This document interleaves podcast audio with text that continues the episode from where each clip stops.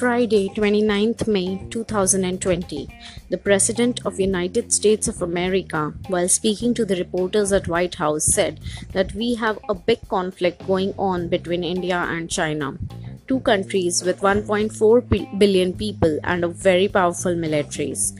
India is not happy, and probably China is not happy. I did speak to PM Modi. He is not in a good mood about what's going on with China.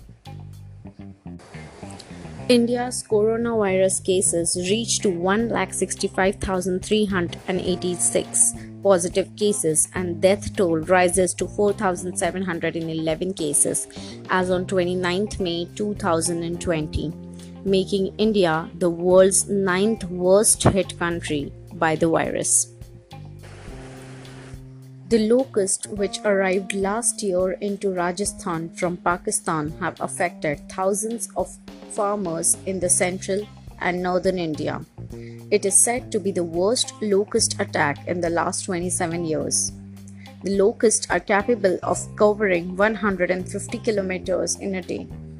The affected areas are in Rajasthan, Madhya Pradesh, Punjab, Gujarat, and Maharashtra while alerts have been set in Delhi, Haryana, Himachal Pradesh, Telangana, and Karnataka.